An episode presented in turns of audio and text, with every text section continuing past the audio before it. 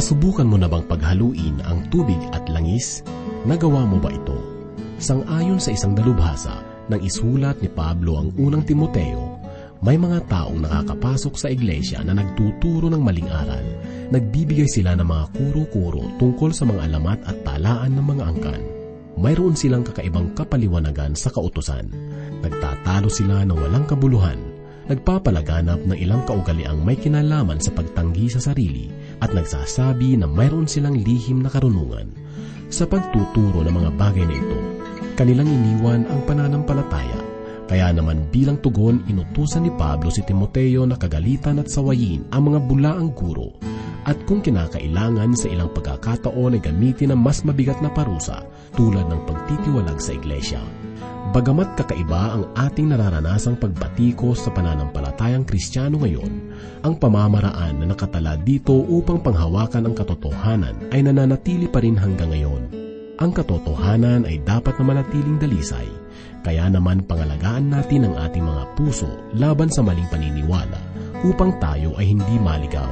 Tunghayan po natin ang mga mensaheng nagpapaalala sa ating mga pag-iisip ito ay matatagpuan sa unang kabanata ng unang Timoteo, talatang 3 hanggang 7. Ito ay minsan pang iahatid sa atin ni Pastor Rufino de la Peret, dito lamang po sa ating programang Ang Paglalakbay.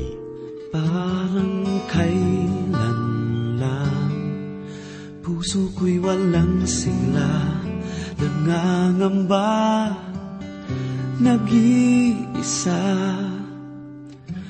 hanggang sa makilala ka.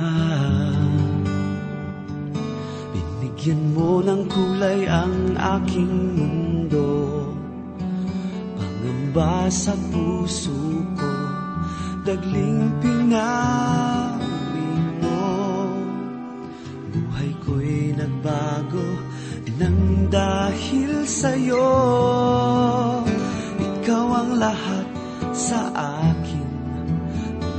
sa puso, isip at damdamin. Wala nang mahihiling. Hindi ko maikakaila. Pag-ibig mo'y sadyang wagas Dakila ang tapat. Mula pa noon hanggang ngayon ko maikakaila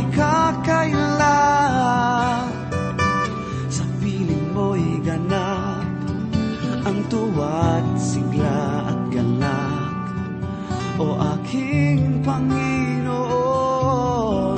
Hindi ko maikakaila. Sadyang hindi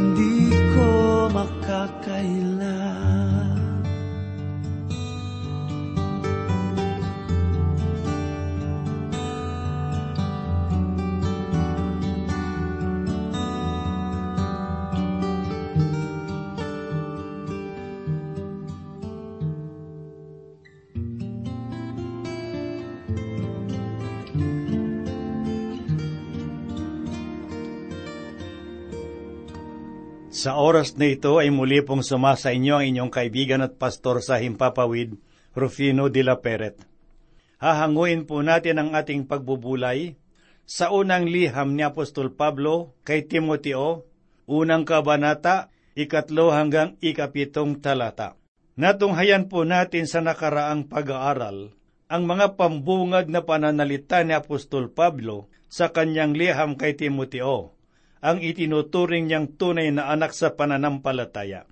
Si Pablo ang nagsilbing daan upang makakilala at maglingkod ang kabataang ito. Nalalaman ni Apostol Pablo na kailangan ni Timoteo ang gabay sa mga bagay na dapat niyang malaman. Alam ni Pablo na kulang pa sa karanasan at kaalaman si Timoteo, kaya niya sinulat ang liham na ito hindi niya pinabayaan ang kabataang tagapaglingkod na ito. Ito ay kahanga-hangang hakbang na ginawa ni Apostol Pablo sapagkat napakarami ngayon ang nagpapadala ng mga maglilingkod sa ibang lugar, sa iba't ibang puok, subalit hindi naman nila inaalam kung ano ang nangyayari sa kanila. Minsan ay merong isang batang pastor ang ipinadala ng kanyang tagapamuna sa isang malayong lugar. At dahil sa bago pa lamang na naglilingkod ang taong ito, ay marami siyang hindi nalalaman. Kung kaya't ang tanging magagawa niya ay ang mga bagay na inaakala lang namang tama, sapagkat wala namang gumagabay sa kanya. Matagal siyang hindi dinalaw ng kanyang tagapanguna, kaya't nasiraan siya ng loob. Dahil sa malungkot niyang karanasan sa paglilingkod, hanggang ngayon ay hindi niya naramdaman ang panawagan ng Diyos sa kanya. Marami ang mga kabataang pastor ngayon ang nasisiraan ng loob sa gawain dahil sa pagkakamali at kapabayaan ng mga tagapanguna sa kanila. Sayang, sapagkat kailangan natin ang maraming mga maglilingkod sa Panginoon.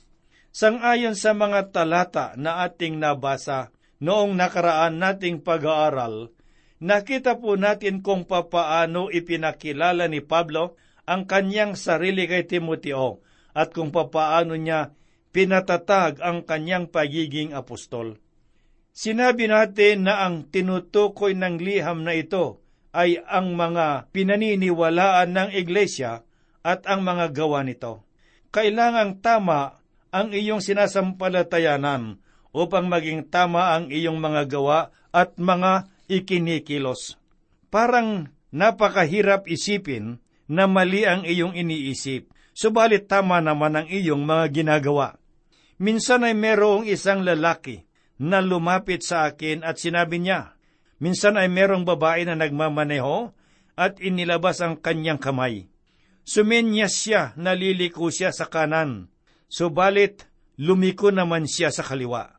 Minsan naman ay isininyas niya, naliliko siya sa kaliwa, subalit sa kanan siya lumiko.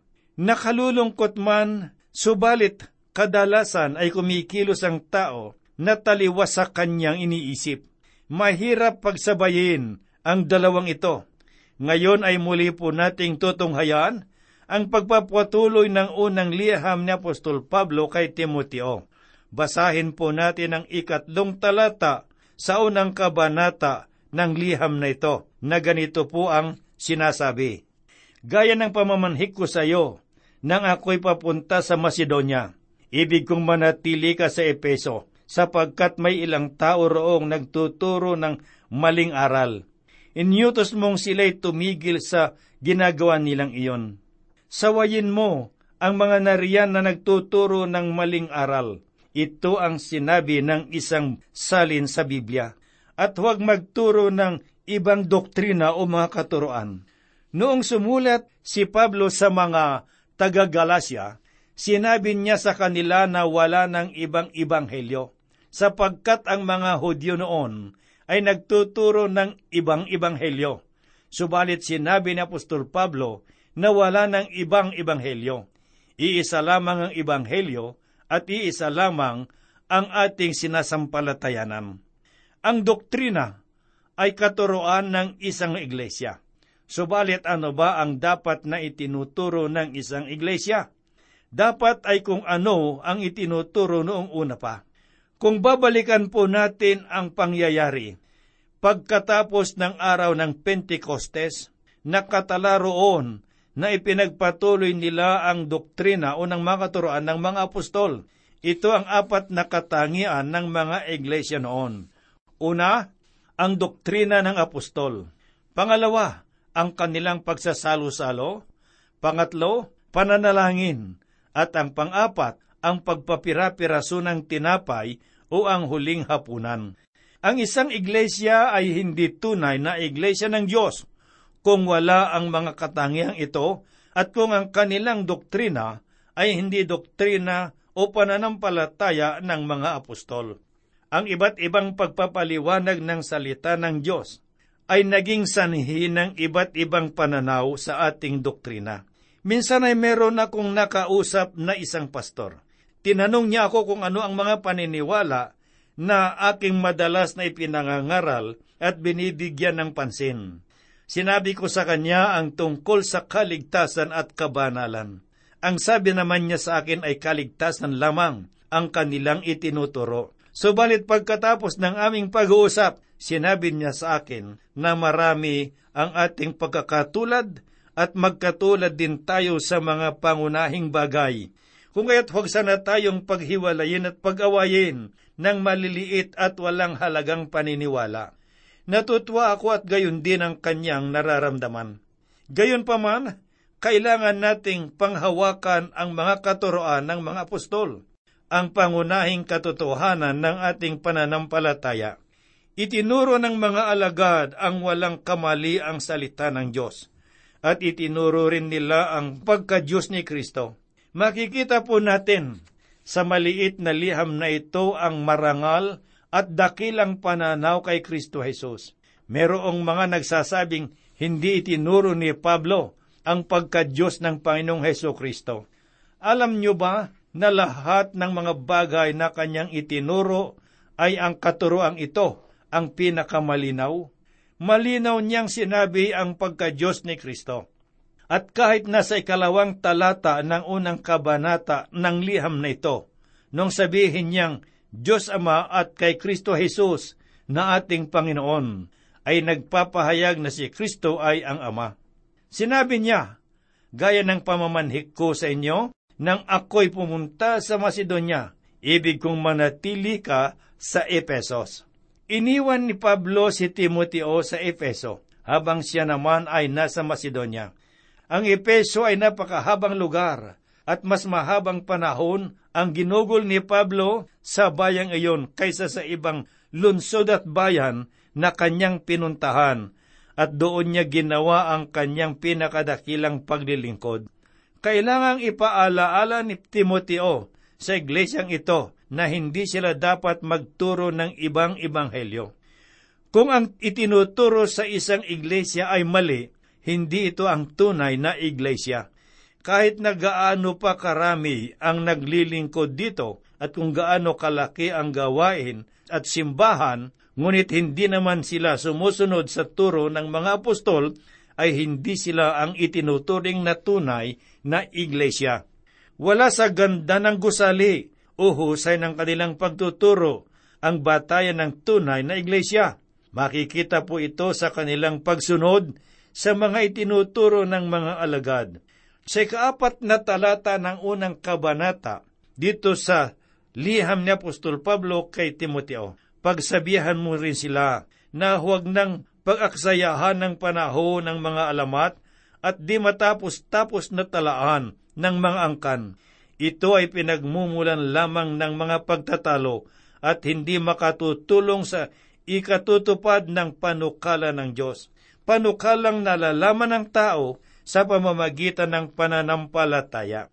Sinabi ni Pablo kay Timoteo, pagsabihan mo rin sila na huwag nang pag-aksayahan ng panahon ang mga alamat.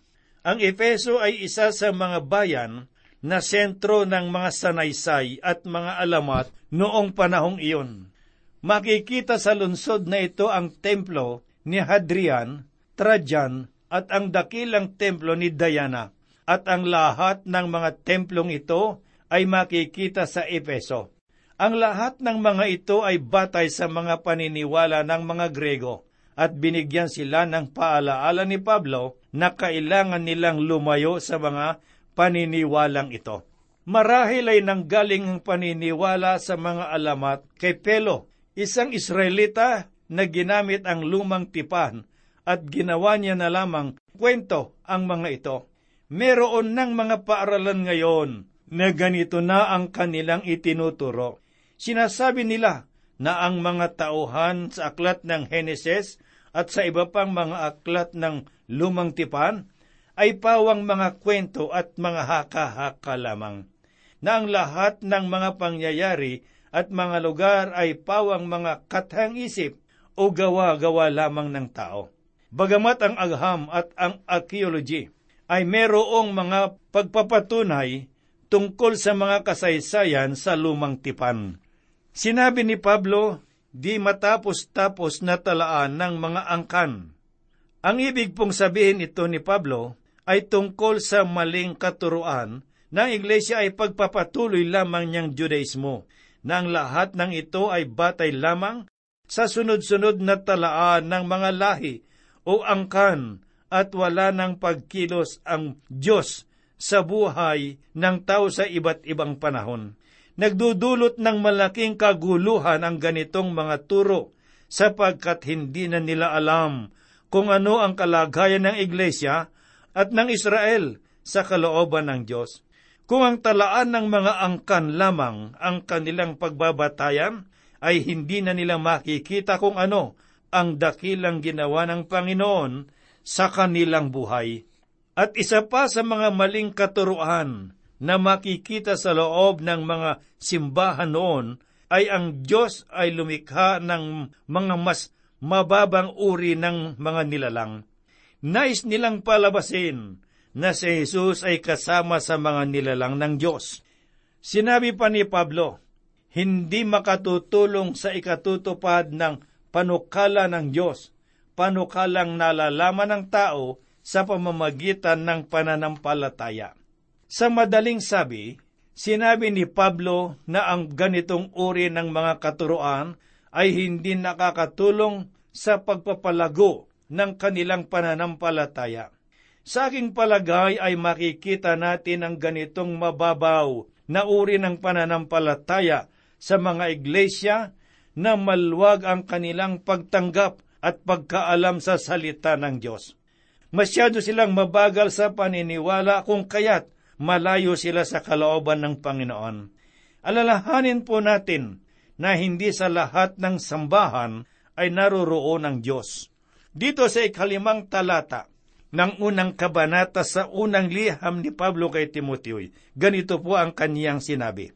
Ang layunin ng tagubiling ito ay pabukali ng pag-ibig mula sa pusong dalisay, malinis na budhi at tapat na pananampalataya. Ano po ang ibig sabihin ng ang pag-ibig mula sa pusong dalisay? Muli po nating makikita sa talatang ito ang mga magagandang salita na nagpapahayag ng malapit na kaugnayan ni Pablo kay Timoteo na hindi natin makikita sa iba niyang liham sa mga iglesia. Sinabi niya kay Timoteo na ang mga katuruan na kailangan lamang ituro sa mga iglesia ay ang mga katuroan na nagbubunga ng dalisay na pag-ibig. Ang dalisay na pag-ibig ay taliwas sa ating mga likas na pagkatao. Ang ibig sabihin na ang tao na binanal na ng Diyos ay meron siyang dalisay na pag-ibig na bunga ng Espiritu. At ang isa sa mga bungang ito ay ang dalisay na puso at dalisay na pag-ibig. Merong tatlong bagay ang kailangang makita sa iglesia. Ang una ay ang pananampalataya. Pananampalataya sa Diyos at sa Kanyang salita. Ang ikalawa ay ang pag-ibig. Ang pag-ibig na sinasabi rito ay hindi pag-ibig na sinasabi lamang sa bibig. Ang ibig sabihin ng pag-ibig sa bahaging ito ay isang uri ng pag-ibig na hindi makapananakit sa damdamin ng iba. Merong mga simbahan ngayon na ginagawa nila ang lahat ng kanilang magagawa upang sirain ang kanilang mga manggagawa. Ngunit ang isang bagay na malinaw na mali sa kanilang sinasabi tungkol sa kanilang pastor ay ang hindi raw niya ipinangangaral ang salita ng Panginoon.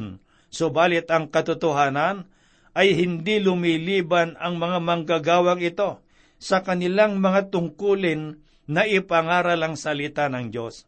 Patuloy po nilang sinasabi na hindi siya nangangaral ng salita ng Panginoon at patuloy din nilang sinisira ang pagkatao ng kanilang mga manggagawa sa kanilang mga simbahan.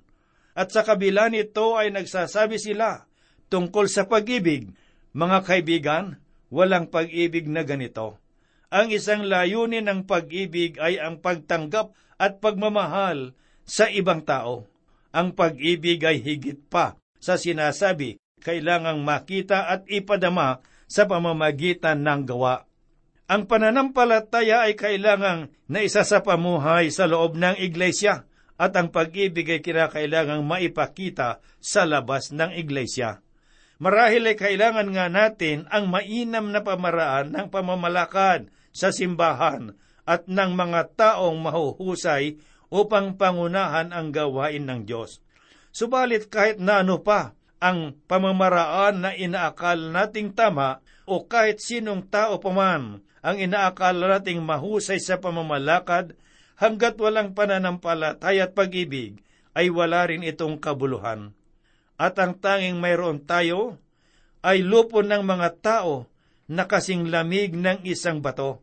Subalit kung merong pag-ibig at pananampalataya na nakikita sa bawat isa, hindi mahalaga kung anong pamamaraan ng pamamahala o kung sino ang namamahala.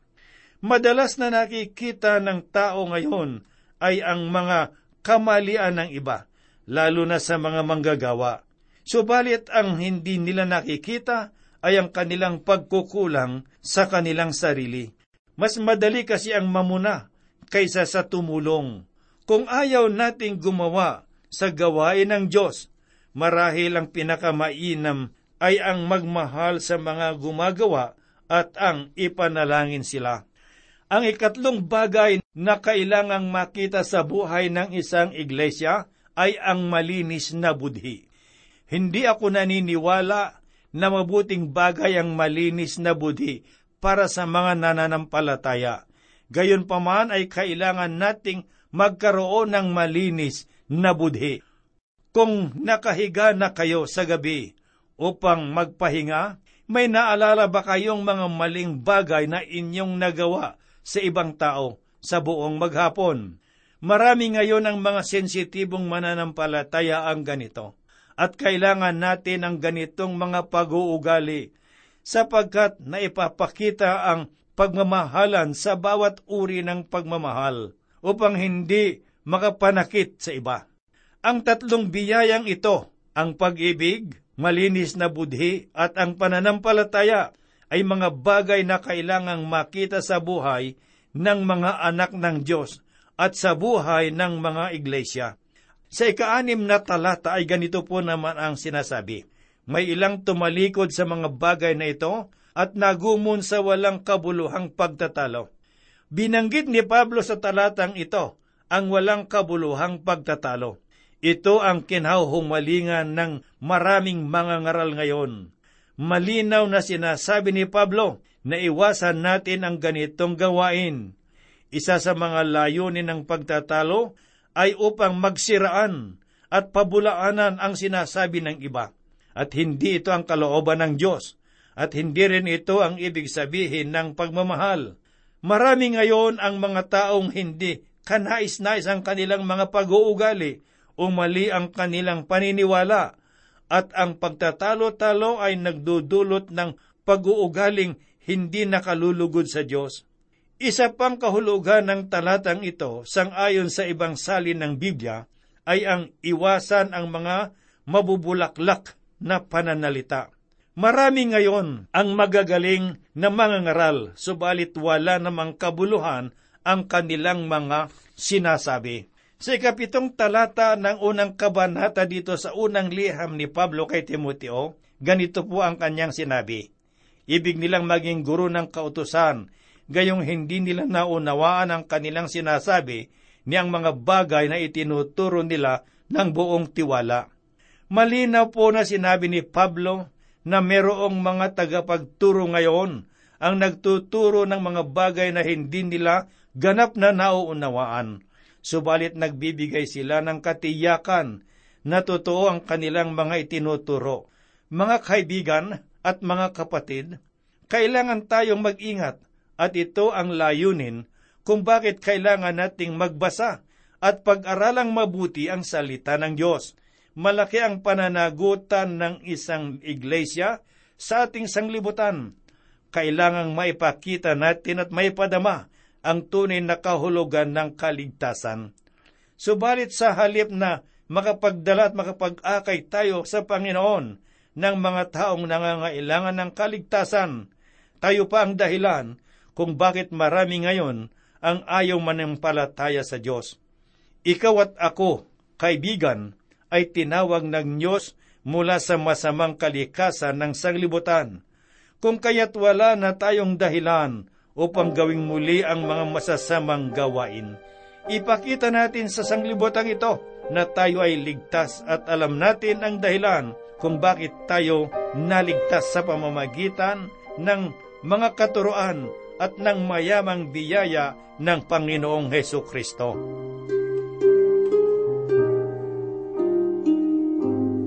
Tayo po ay manalangin. Muli po kaming dumudulog sa iyo at nananalangin, Panginoong Diyos. Nagpapasalamat, nagpupuri sa iyo, sapagkat ang mga salita mo ay mayaman sa mga katotohanan na dapat naming malaman. Panginoon, dalangin po namin, Ama, na itanim mo po sa kaibuturan ng aming mga puso ang iyong mga salita upang maging gabay namin sa araw-araw upang hindi kami magkasala laban sa iyo. Sa mga kaibigan at mga kapatid na nakikinig ng iyong mga salita sa oras na ito, idinadalangin ko po sila sa iyong pangalan na matugunan ang kanilang mga kailangan at kalagayan doon sa mga kapatid at mga kaibigan na merong mga malulubhang karamdaman. Dakilang Diyos, idinadalangin ko po na bigyan mo sila ng lunas ng kanilang kalagayan. Ikaw ang dakilang manggagamot. Ginawa mo ito noon. Nagpagaling ka. Pinuhay mo ang mga patay. Yung lumpo ay naglulundag, nagalak, sapagkat siya ay iyong pinagaling. Ang bulag ay nakakita, ang pipi ay nakapagsalita. At sa oras na ito, Panginoong Diyos, magagawa mo rin ang bagay na iyan. Gagawa ng isang himala sa kanilang mga buhay. Ngayon din po, Panginoon, dinadalangin ko na sila man ay magkakaroon ng pag-asa at magkakamit ng kaligtasan. Pagpalain mo ang mga tahanan, mga magulang, mga anak na hindi nagkakaunawaan, magkaroon ng kapayapaan. Gayun din po ang aming bansa ay dinadalangin namin. Ikaw ang kumilos sa lahat ng mga namamahala sa aming pamahalaan ngayon. Inaasahan po namin na ito iyong gagawit tutugunin sang ayon sa iyong kalooban, sapagkat ang lahat ay hiniling po namin idinadalangin sa banal na pangalan ng aming Panginoong Heso Kristo. Amen. Anong